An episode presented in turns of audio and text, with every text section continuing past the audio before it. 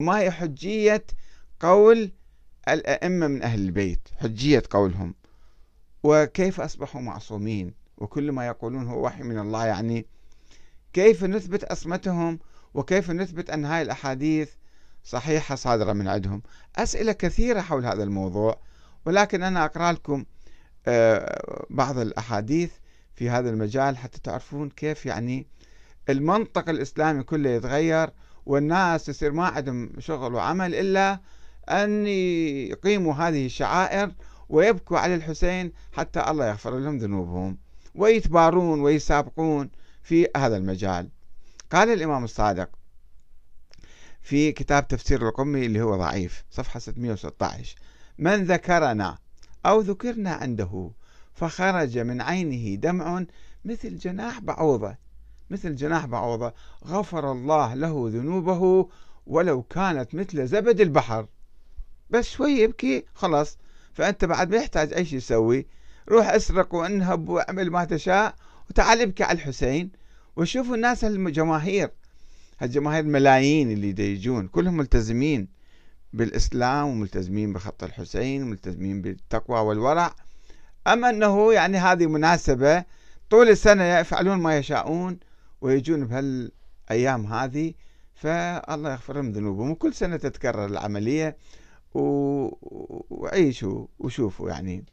وقال الصادق نفس المهموم لظلمنا تسبيح وهمه لنا عبادة وكتمان سرنا جهاد في سبيل الله. شنو كتمان سر الأئمة؟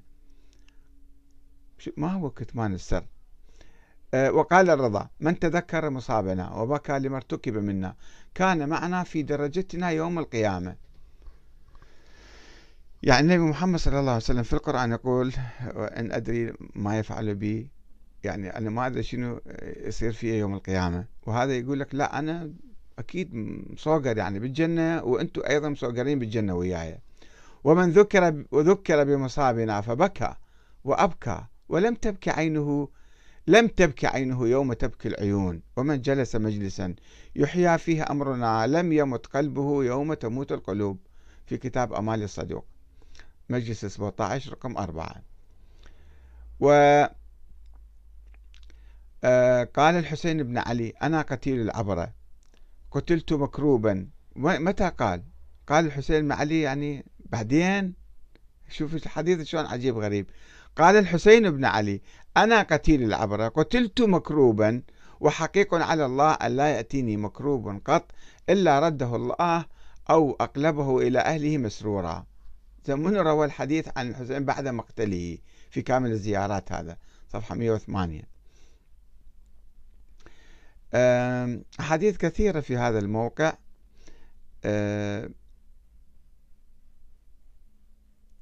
قال الصادق أن الحسين بن علي عند ربه عز وجل ينظر إلى معسكره ومن حله من الشهداء معه. طيب إيش مدريك كيف عرفت أن الحسين يقول كذا ويفعل كذا؟ قال الصادق أن الحسين ابن علي عند ربه عز وجل ينظر إلى معسكره ومن حله من الشهداء معه وينظر إلى زواره. شوفوا حث على الزيارة. وهو أعرف بهم وبأسمائهم وأسماء آبائهم وبدرجاتهم ومنزلتهم عند الله. كيف عرف هو في حياته ما كان يعرف. فكيف بعد وفاته واستشهاده يعرف ذلك؟ وهو أعرف آه، بهم وبأسمائهم وأسماء آبائهم وبدرجاتهم ومنزلتهم عند الله عز وجل من أحدكم بولده وإنه ليرى من يبكيه فيستغفر له ويسأل أباه عليهم آباءه عليهم السلام أن يستغفروا له ويقول لو يعلم زائري ما أعد الله له لكان فرحه أكثر من جزعه وإن زائره لينقلب وما عليه من ذنب. صفحة 281 من أمال الطوسي. يعني روايات غيبية كلها. منو جاء خبرك بالموضوع؟ نزل عليك وحي ملائكة إجوا عليك جبرائيل نزل عليك. كيف واحد يتحدث عن فشي غيبي؟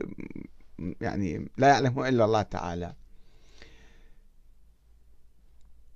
وقال أيضا الصادق من ذكرنا أو ذكرنا أو ذكرنا عنده فخرج من عينه مثل جناح الذباب غفر الله له ذنوبه ولو كانت أكثر من زبد البحر. قرب الإسناد صفحة 26 نعم. أه حديث كثير أنا ما أطول عليكم بس شوفوا كل هذه هي شكل هذا التراث المجعول والموضوع والمكذوب على أهل البيت كله هو يخلق هذه الظاهرة الفريدة العجيبة الغريبة والناس مكيفين معطلين أعمالهم والدوائر والدولة وخلي الاقتصاد ينضرب وخلي أي شيء يصير. المهم إحنا نقيم هاي الشعائر حتى الإمام الحسين يشفع عنا يوم القيامة والله يغفر لنا ذنوبنا. طيب ليش تسوون ذنوب؟ واستغفروا الله مباشرة واعملوا صالحا حتى الله يهديكم ويوفقكم وينجحكم ويقدمكم.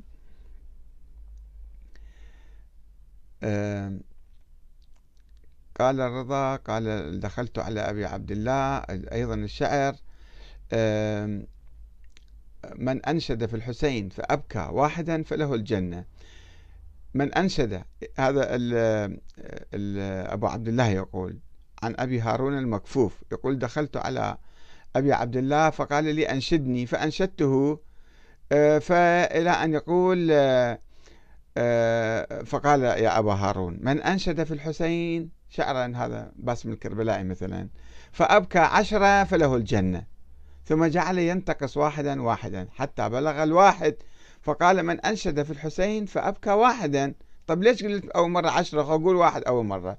فله الجنة ثم قال من ذكره فبكى فله الجنة. خلاص الجنة بلاش صايرة.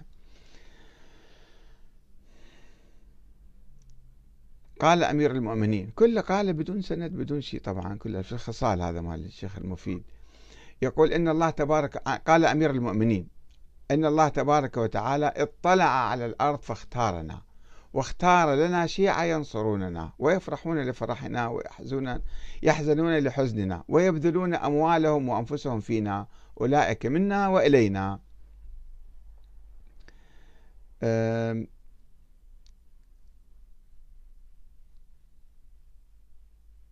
نعم. وأيضا يروون عن النبي. روايات أخرى في بحار الأنوار جزء جزء 44 صفحة 293 روي أنه لما أخبر النبي ابنته فاطمة بقتل ولدها الحسين وما يجري عليه من المحن. متى أخبرها؟ ومنو قال ذلك؟ وشلون تثبت القصة؟ هذا مو مهم لا تبحثون في الموضوع.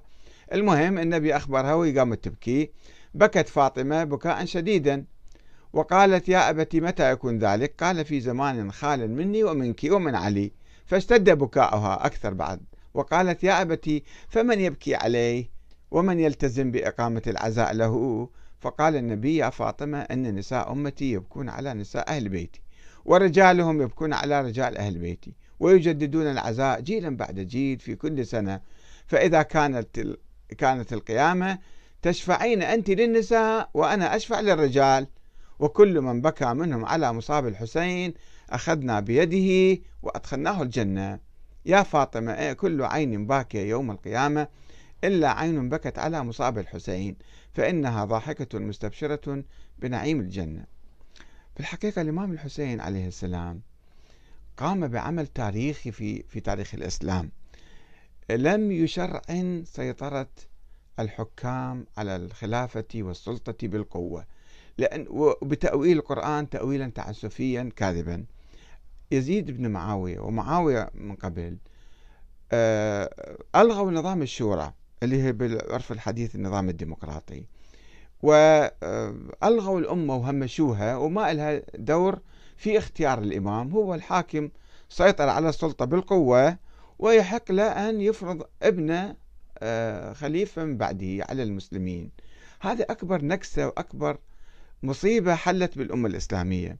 وطبعا يبررون ذلك وحتى اليوم يشوفون بعض الفقهاء السلاطين هنا وهناك أيضا يبررون هذا ويفتون به أنه يعني بس واحد يعني يسيطر على الخلافة بالقوة يصير أمير المؤمنين بعد ما نناقشه إحنا ويحرم الخروج عليه. ف يأولون هذه الآية تأويلا تعسفيا. يا الذين آمنوا أطيعوا الله وأطيعوا الرسول وأولي الأمر منكم. فأي واحد سيطر على السلطة بالقوة يصير هذا أمير المؤمنين ويصير ولي آه، المسلمين. بعد ما يجوز واحد يناقشه أو يعترض عليه أو أو يرد عليه أو أو يسقطه مثلا أو يطالب بإسقاطه.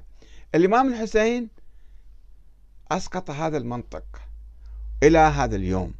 حرر الأمة الإسلامية من عبودية الطواغيت. من عبودية الحكام الظلمة الذين يستولون على السلطة بالقوة. وقال لا آه، أنا أخرج وأنا أرشح نفسي والناس انتخبوه وصار قال الخليفة والحاكم يأتي برضا الناس وبانتخابهم طواعية وهذا الصراع بين هالفكرتين حتى الآن موجود بين شعوب إسلامية الأمة الإسلامية كلها تطالب بأن يكون الحاكم منتخبا بصورة نزيهة وشرعية وطوعية منها وممثلا عنها ومنطق آخر منطق الحكام الطغاة والدكتاتوريين والمستبدين الملوك المطلقين اللي يقولون لا الحاكم يجب أن ياهو يسيطر بالسيف هو يصبح آه، حاكم على الناس. فالإمام الحسين أنقذ الأمة الإسلامية من هذا المنطق.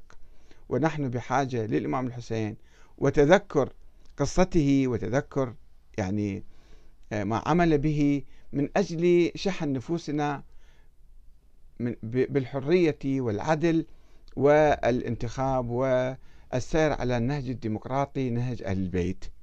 ولكن البعض يختصر الحسين فقط بالبكاء والإبكاء والتباكي وبعض الشعائر الأخرى لطم والتطبير والزنجيل وكذا وكذا حتى الإمام الحسين يشفع ليوم القيامة. طيب وماذا نفعل في هذه الدنيا؟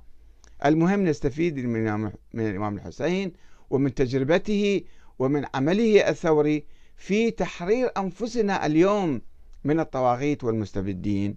والسلام عليكم ورحمة الله وبركاته.